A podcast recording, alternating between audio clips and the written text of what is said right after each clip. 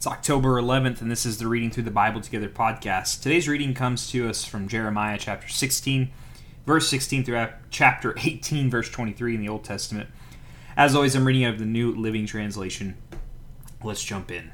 But now I am sending for many fishermen who will catch them, says the Lord. I am sending for hunters who will hunt them down in the mountains, hills, and caves. I am watching them closely, and I see every sin. They cannot hope to hide from me. I will double their punishment for all their sins because they have defiled my land with lifeless images of their detestable gods and have filled my territory with their evil deeds. Lord, you are my strength and fortress, my refuge in the day of trouble. Nations from around the world will come to you and say, Our ancestors left us a foolish heritage, for they worshipped worthless idols. Can people make their own gods? These are not real gods at all. The Lord says, Now I will show them my power. Now I will show them my might. At last they will know and understand that I am the Lord. Chapter 17, beginning in verse 1. The sin of Judah is inscribed with an iron chisel, engraved with a diamond point on their stony hearts, and on the corners of their altars. Even their children go to worship at their pagan altars and the Asherah poles, beneath every green tree and on every high hill. So I will hand over my holy mountain along with all your wealth and treasures and your pagan shrines as to plunder your enemies, for sin runs rampant in your land the wonderful possession I have reserved for you will slip away from your hands. I will tell your enemies to take you as captives to a foreign land, for my anger blazes like a fire that will burn forever. This is what the Lord says Cursed are those who put their trust in mere humans, who rely on human strength, and turn their hearts away from the Lord. They are like stunned shrubs in the desert, with no hope for the future. They will live in the barren wilderness, in an uninhabited, salty land. But blessed are those who trust in the Lord and have made the Lord their hope and confidence. They are like trees planted along a river bank, with roots that reach deep into the water. Such trees are not bothered by the heat or worried by long months of drought. Their leaves stay green, and they never stop producing fruit. The human heart is the most deceitful of all things, and desperately wicked. Who really knows how bad it is? But I, the Lord, search all hearts and examine secret motives. I give all people their due rewards, according to what their actions deserve. Like a partridge that hatches eggs she has not laid, so are those who get their wealth by unjust means. At midlife they will lose their riches, and in the end they will become poor old fools. But we worship at your throne, eternal, high, and glorious. O Lord, the hope of Israel. All who turn away from you will be disgraced. They will be buried in the dust of the earth. For they have abandoned the Lord, the fountain of living water. O Lord, if you heal me, I will be truly healed. If you save me, I will be truly saved. My praises are for you alone. People scoff at me and say, What is this message from the Lord you talk about? Why don't your predictions come true? Lord, I have not abandoned my job as a shepherd for your people. I have not urged you to send disaster. You have heard everything I have said. Lord, don't terrorize me. You alone are my hope in the day of disaster. Bring shame and dismay on all who persecute me but don't let me experience shame and dismay. Bring a day of terror on them. Yes, bring double destruction upon them. This is what the Lord said to me. Go and stand in the city and stand in the gates of Jerusalem. First in the gate where the king goes in and out, and then in each of the other gates. Say to all the people, Listen to this message from the Lord, you kings of Judah, and all you people of Judah, and everyone living in Jerusalem. This is what the Lord says. Listen to my warning. Stop carrying on your trade at Jerusalem's gates on the Sabbath day. Do not do your work on the Sabbath, but make it a holy day. I give this command to your ancestors, but they did not listen or obey. They stubbornly refused to pay attention or accept my discipline. But if you obey me, says the Lord, and do not carry on your own trade at the gates or work on the Sabbath day, and if you keep it holy, then kings and their officials will go in and out of these gates forever. There will always be a descendant of David sitting on the throne here in Jerusalem the kings and their officials will always ride in and out the people of Judah in chariots and on horses in the city, and they will remain forever. And from all around Jerusalem and from the towns of Judah and Benjamin, from the western foothills and the hill country and the Negev, the people will come with their burnt offerings and sacrifices. They will bring their grain offerings, frankincense, thanksgiving offerings to the Lord's temple. But if you do not listen to me and refuse to keep the Sabbath holy, and if on the Sabbath day you bring loads of merchandise through the gates of Jerusalem, just as on the other days, then I will set fire to these gates. The fire will spread to the palaces, and no one will be able to put out the roaring flames. Moving into chapter 18, beginning with verse 1. The Lord gave another message to Jeremiah. He said, Go down to the potter's shop, and I will speak to you there.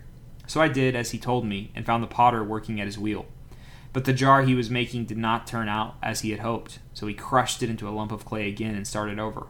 Then the Lord gave me this message O Israel, can I not do to you as this potter has done to his clay? As the clay is in the potter's hand, so you are in my hand. If I announce that a certain nation or kingdom is to be uprooted, torn down, and destroyed, but then that nation renounces its evil ways, I will not destroy it as I had planned. And if I announce that I will plant and build up a certain nation or kingdom, but then that nation turns to evil and refuses to obey me, I will not bless it as I said I would. Therefore, Jeremiah, go and warn all Judah and Jerusalem. Say to them, This is what the Lord says I am planning disaster for you instead of good. So turn from your evil ways, each of you, and do what is right. But the people replied, Don't waste your breath. We will continue to live as we want to, stubbornly following our own evil desires. So this is what the Lord says Has anyone ever heard of such a thing? Even among the pagan nations, my virgin daughter Israel has done something terrible. Does the snow ever disappear from the mountain tops of Lebanon? Do the cold streams flowing from those distant mountains ever run dry? But my people are not so reliable, for they have deserted me. They burn incense to worthless idols. They have stumbled off the ancient highways and walk in muddy paths. Therefore, their land will become desolate and monument to their stupidity. All who pass by will be astonished and will shake their heads in amazement. I will scatter my people before their enemies, as the east wind scatters dust. And in all their trouble, I would turn my back on them and refuse to notice their distress. Then the people said, Come on, let's plot a way to stop Jeremiah. We have plenty of priests and wise men and prophets. We don't need him to teach the word and give us advice and prophecies. Let's spread rumors about him and ignore what he says. Lord, hear me and help me. Listen to what my enemies are saying. Should they repay evil for good? They have dug a pit to kill me, though I pleaded for them and tried to protect them from your anger. So let their children starve, let them die by the sword, let their wives become childless widows, let their old men die in a plague, and let their young men be killed in battle. Let screaming be heard from their homes as warriors come suddenly upon them, for they have dug a pit for me, and have hidden traps along my way. Lord, you know all about their murderous plots against me. Don't forgive their crimes and blot out their sins. Let them die before you. Deal with them in your anger.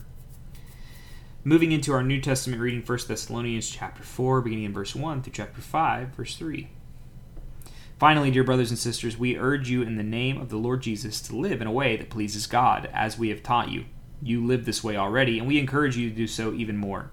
For you remember what we taught you by the authority of the Lord Jesus. God's will is for you to be holy, so stay away from all sexual sin. Then each of you will control his own body and live in holiness and honor not in lustful passions like the pagans who do not know God and his ways. Never harm or cheat a fellow believer in this matter by violating his wife, for the Lord avenges all such sins, as we have solemnly warned you before. God has called us to live holy lives, not impure lives. Therefore, anyone who refuses to live by these rules is not disobeying human teaching, but is rejecting God, who gives his Holy Spirit to you.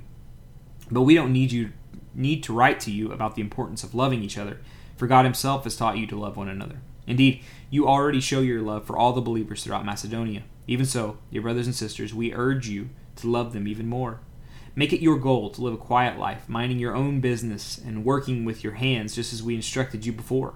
Then people who are not believers will respect the way you live, and you will not need to depend on others. And now, dear brothers and sisters, we want you to know what will happen to the believers who have died, so you will not grieve like people who have no hope. For since we believe that Jesus died and was raised to life again, we also believe that when Jesus returns, God will bring him back with him the believers who have died. We tell you this directly from the Lord. We who are still living when the Lord returns will not meet him instead meet him ahead of those who have died, for the Lord himself will come down from heaven with a commanding shout, with the voice of the archangel, and with the trumpet call of God. First the believers who have died will rise from their graves, then together with them we who are still alive and remain on earth will be caught up in the clouds to meet the Lord in the air. Then we will be with the Lord forever. So encourage each other with these words. Now, concerning how and when all this will happen, this is chapter 5, verse 1, by the way. Dear brothers and sisters, we don't really need to write you, for you know quite well that the day of the Lord's return will come unexpectedly, like a thief in the night. When people are saying everything is peaceful and secure, then disaster will fall on them, and suddenly, as a pregnant woman's labor's pains begins, and there will be no escape. That concludes our New Testament reading. Moving into our Proverbs reading for today, Proverbs chapter 25, verses 6 through 8. Don't demand an audience with the king, or push for a place among the great. It's better to wait for an invitation to the head of the table than to be sent away in public disgrace. Just because you've seen something, don't be in a hurry to go to the court, for what will you do in the end if your neighbor deals you a shameful defeat? And finally, we will be reading Psalm 81 in a posture of prayer. This is the 81st Psalm for the choir director, a psalm of Asaph, to be accompanied by a stringed instrument. Verse 1 Sing praises to God, our strength, sing to God of Jacob. Sing, beat the tambourine, play the sweet lyre and the harp, blow the ram's horn at new moon, and again at full moon to call a festival. For this is required by the decrees of Israel. It is a regulation of God of Jacob, of the God of Jacob. He made it a law for Israel when he attacked Egypt to set us free. I heard an unknown voice say, Now I will take the load from your shoulders, and I will free your hands from these heavy tasks. You carried me, you cried to me in trouble, and I saved you. I answered you out of the thundercloud and tested your faith when there was no water at Meribah. Interlude. Listen to me, O people, while I give you stern warnings. O Israel, if you would have only listened to me, you must never have a foreign God. You must not bow down before a false God. For it was I, the Lord your God, who rescued you from the land of Egypt. Open your mouth wide, and I will fill it with good things. But no, my people wouldn't listen. Israel didn't want me around.